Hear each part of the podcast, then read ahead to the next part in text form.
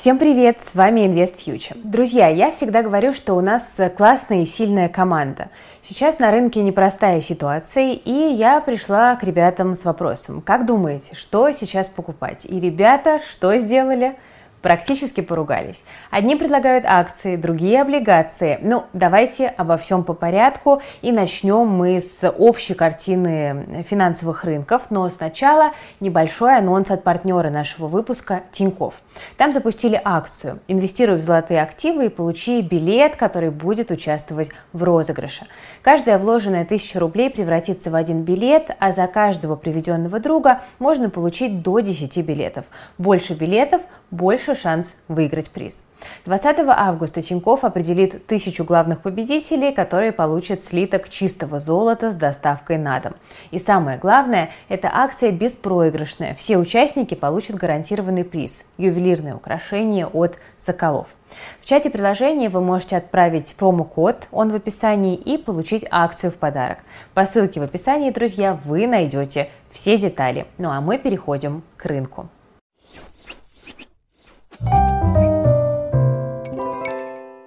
Ну что ж, индекс Мосбиржи что-то приуныл и больше, кажется, склоняется к падению. Основной виновник – это, конечно же, «Газпром». Антон Силуанов, министр финансов, уже сделал заявление для инвесторов о том, что временный отказ от дивидендов отнюдь не означает, что в следующие годы такая практика будет продолжена. Но наше инвесторское сердце разбито и прежних чувств уже не вернуть. Все уже, раньше надо было прощения просить. При этом, по данным ЦБ, физлица, несмотря ни на что, увеличили вложения в акции «Газпрома» на 100 миллионов рублей. И это наибольший вес по акциям голубого гиганта. Кто эти люди? Напишите в комментариях, кто нарастил позицию по «Газпрому». Признавайтесь. Вторая важная новость. Торги на гонконгской бирже теперь доступны частным инвесторам. Лично я покупать их в портфель пока не готова. Я настолько смущена происходящим, что боюсь даже брать расписки Fix Price X5, потому что это расписки. Про инфраструктурные риски Гонконга мы подробно с вами уже говорили в отдельном видео. Оставлю ссылочку под видео внизу. Ну а если у вас, друзья, другой аппетит к риску, то на нашей платформе в плюс недавно прошли инвесткомы, которые посвящены как раз подробному разбору китайских эмитентов. Можете их посмотреть, ссылочки есть э, под этим видео. Согласно отчету Центробанка, на рынке наметилось несколько тенденций. С апреля по июнь банки продали валюты на 2 триллиона рублей, а одними из основных покупателей стали граждане – они закупились валютой на 0,4 триллиона рублей, и это стало рекордом за последние три года. Но кто купил еще 1,6 триллиона? Вопрос. Юань становится все более популярным, друзья. Оборот торговли китайской валюты в июне вырос в 16 раз по сравнению с маем. Обратите на это внимание. На юань пришлось больше 10% торгов на валютной бирже. И ЦБ сказал, что это связано с развитием торговых отношений России и Китая. Фондовый рынок держится на физиках. Объемы торгов упали почти в пять раз по сравнению с февралем. На физиков сегодня приходится почти три четверти торгов акциями. Российские инвесторы не в состоянии обеспечить нормальную ликвидность на российском рынке, поэтому сейчас видится, что пациент скорее мертв, чем жив. Наличие большого числа физиков порождает другую проблему. Повышается риск всевозможных манипуляций настроениями толпы. Поэтому будьте внимательны, не совершайте импульсивных покупок, особенно на выходе позитивных новостей и слухов. Ну, например, слишком уж часто вы стали выходить новости о том, что Викей может что-то там купить. И ключевое слово здесь именно «может». То они могут купить онлайн-кинотеатр «Иви», то суточно.ру, то Викей может купить Авито, а теперь еще и Skyeng. Разнообразие предпочтений ну, действительно поражает. От кинотеатра до школы. Что еще может купить Викей? Представьте себе такой заголовок. Викей может купить Твиттер – Как тебе такое, Илон Маск? Появляется такая новость, и акции просто ракетой. И не важно, что покупки в итоге не произойдет. Что еще? Ну, в целом фондовый рынок находится в состоянии такой глобальной неопределенности, и особенно сильна она в отношении представителей сырьевого сегмента. С одной стороны, все чаще звучат прогнозы о надвигающейся рецессии, и теперь уже не только на американском рынке, но и, допустим, на рынке Китая. Э, там строительный сектор находится в довольно плохом положении, и он может потянуть за собой вниз экономику не только китайскую и обрушить в результате цены на сырье. Ну и, собственно, посмотрите, цены на металлы уже падают. Э, кроме того, продолжаются разговоры об очередном пакете санкций. Ну а еще нас ждет загадочное внеплановое заседание Госдумы, которое состоится в эту пятницу. Ну и, конечно, друзья, если мы говорим о российском рынке, то здесь э, один из ключевых факторов непредсказуемости – это курс рубля. Если рубль действительно намеренно девальвировать, то акции экспортеров могут быть привлекательны. Но удастся ли это и какой ценой эта девальвация будет э, производиться? Вопросов э, все еще больше, чем ответов. Ну, собственно, давайте теперь перейдем к моему портфелю на фондовом рынке, и я расскажу, как поругались наши аналитики. Я сегодня пополняю свой ленивый портфель на 12,5 тысяч рублей, и вот э, когда мы обсуждали, что можно купить, мы не нашли консенсуса. Например, наш аналитик аналитик Андрей решил поискать дивидендные истории. Сегодня на улице довольно скверная погода. Льет дождь, все очень серое, хмурое. Напоминает погоду на сегодняшнем фондовом рынке, когда все валится. И я так подумал, что было бы неплохо посмотреть какую-то или придумать какую-то инвест-идею, которая бы выглядела довольно консервативно и могла бы сработать в каком-то там будущем год-полтора. И мне показалась неплохой компания Россети Центра и Приволжья. Это компания, которая занимается передачей электроэнергии. Сетевая компания. Работает в Центральном и Приволжском регионе. У компании примерно 50 на 50 потребителей физических и юридических лиц.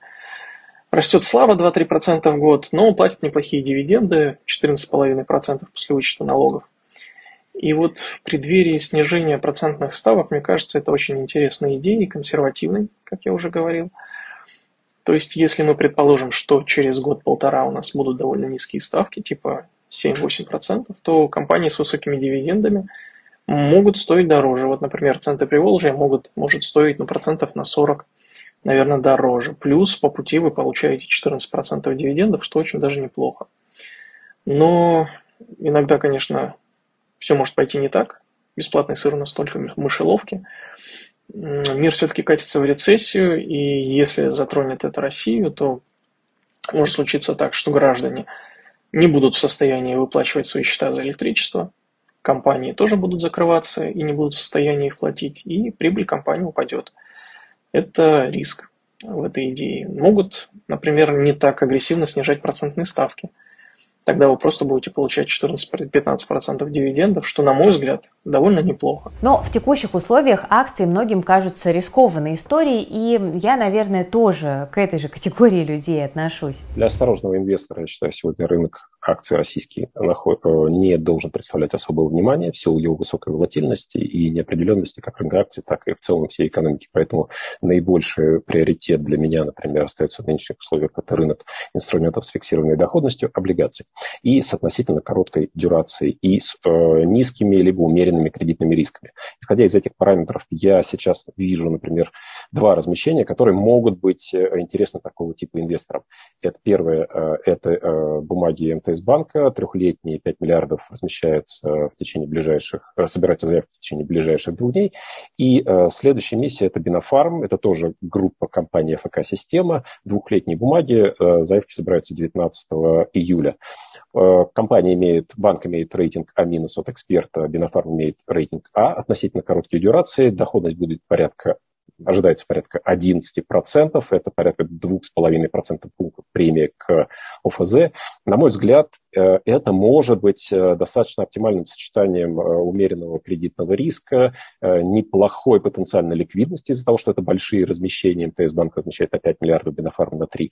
И, в принципе, это такая относительно невысокие рейтинги, неплохая доходность и потенциально может быть неплохая ликвидность в стакане, вторичная ликвидность. Такое мое мнение. Такие идеи, мне кажется, сейчас действительно относительно безопасными, но реальная доходность, то есть за вычетом инфляции, отрицательная. И это, конечно, большой минус во всех смыслах этого слова. Особенно если в ближайшее время инфляция не покажет значительное снижение. К спору аналитиков подключился даже наш операционный директор Ваня Шибанов. Коллеги, всем привет! Вижу, что разворачивается серьезная дискуссия по поводу покупок в инвестиционный портфель. Выражу свою точку зрения. Первое. Лучше воздержаться таки от покупок до нормального новостного фона. Во-вторых, я рекомендую воздержаться от покупок облигаций. Э, кривая бескупонной доходности сейчас 8%, при годовой инфляции около 17%. По-моему, это кошмар и катастрофа. В-третьих, э, на рынке акций сейчас мало интересных вариантов, поэтому я предлагаю сделать ход конем и купить то, что всегда было дорого. Я предлагаю купить Новотек. Какие причины? Первое. У нее большие, у компании большие инвестпроекты. Запущен Ямал СПГ, в работе Артик СПГ-2. У компании большие запасы газа, широкий набор лицензий. Во-вторых, компания растущая, и компания привержена зеленой повестке, к ней придется вернуться однажды. В-третьих, а, топ-менеджмент адаптивный, нейтральный и адекватный. В-четвертых, компания уже развернулась на рынке Азии. У нее есть первые поставки из Ямал СПГ в Азию через Берингов пролив напрямую. В-пятых, компания выигрывает от высоких цен на газ, и у нее очень рентабельные проекты. В-шестых, Новотек сейчас стоит очень дешево по мультипликаторам, он стоит 4 EBITDA. Это дороже Газпрома, но кого теперь это смущает? Какие есть риски? Риск первый. Arctic SPG-2 может оттянуться во времени, могут быть сложности с запуском, оборудованием и прочим. Во-вторых, план работы по Северному морскому пути может оказаться дороже, чем компания думает сейчас, и рентабельность проектов будет ниже, чем они предполагают и закладывают в свои модели. Ну и в-третьих, может вмешаться политический фактор или упасть цены на газ в результате разрешения конфликтов. Я думаю, что временные горизонты для этой покупки, они довольно длинные. Нам придется ждать э, там, от двух до пяти лет для реализации позитивных сценариев. Но я думаю, что цена в 2-2,5 тысячи рублей за акцию вообще не кажется фантастической. И не забывайте, наша задача сберечь капитал, а не только его приумножить. Поэтому если риски вам кажутся слишком высокими, а они действительно высокие, то следует дождаться другого новостного фона. Также есть вроде бы хорошие компании, но со значительными рисками инфраструктурными. Мой выбор пал на расписке X5. Аргумента два. Первое. Интуитивно кажется, что надо вкладываться по старинке в сырьевой сектор. Он самый главный в России, самый важный и так недооценен но на сегодняшний день он слишком много шоков, стресса и неопределенности приносит. Именно по нему бьют санкции. Второй момент, на мой взгляд, не пройден риск инфляции. А, несмотря на то, что доносятся разговоры чуть ли не о дефляции в России, но тут же мы слышим разговоры о том, что рубль слишком крепкий, что рубль надо девальвировать, сильный рубль плох для экономики. И на прошлой неделе мы наблюдали что-то вроде валютной интервенции, сильного движения на валютном рынке. А, поэтому не исключено, что будет какой-то очередной сильный скачок доллара по отношению к рублю, и снова мы окажемся в ситуации инфляции. А, поэтому я выбираю защитный сектор, продуктовый ритейл, ориентированный на внутренний рынок, соответственно, у него меньше рисков пострадать от санкций. А, почему X5? Потому что это депозитарные расписки, и именно потому, что это депозитарные расписки, они стоят намного дешевле, чем акции Магнита. А, дело в том, что компания-эмитент иностранная, и это акции иностранной компании, да, а, причем в недружественной юрисдикции. Но сейчас уже стало понятно, что как-то эту проблему а, подобные эмитенты будут решать. Например, а, частично решил проблему Fix Price, перенеся юрисдикцию с британских Виргинских островов на Кипр. И я думаю, что аналогичное решение будет по а, распискам X5. То есть каким-то образом компания найдет выход из этой ситуации. В общем, как вы видите, друзья, мнения членов нашей команды кардинально разные, поэтому выбор мы оставили за вами, нашими подписчиками. В портфель мы добавим два варианта с наибольшим количеством голосов. И мы провели опрос в нашем основном телеграм-канале Invest Future кто у нас побеждает? Это Новотек и это предстоящее размещение Бинофарм группы МТС банка. Сбор заявок по ним пройдет 15 и 19 июля, так что готовлюсь. Ну что, друзья, вот э, рассказала вам, что думают в нашей команде. Надеюсь, было интересно. У меня на этом сегодня все. Пишите в комментариях, какие инвест-идеи вам приглянулись э, и почему. А может быть, вы предложите что-то свое, альтернативное, на ваш взгляд, более интересное в текущей ситуации. Друзья, с вами была команда Invest Future и я, Кира Юхтенко. Всем пока и до новых встреч!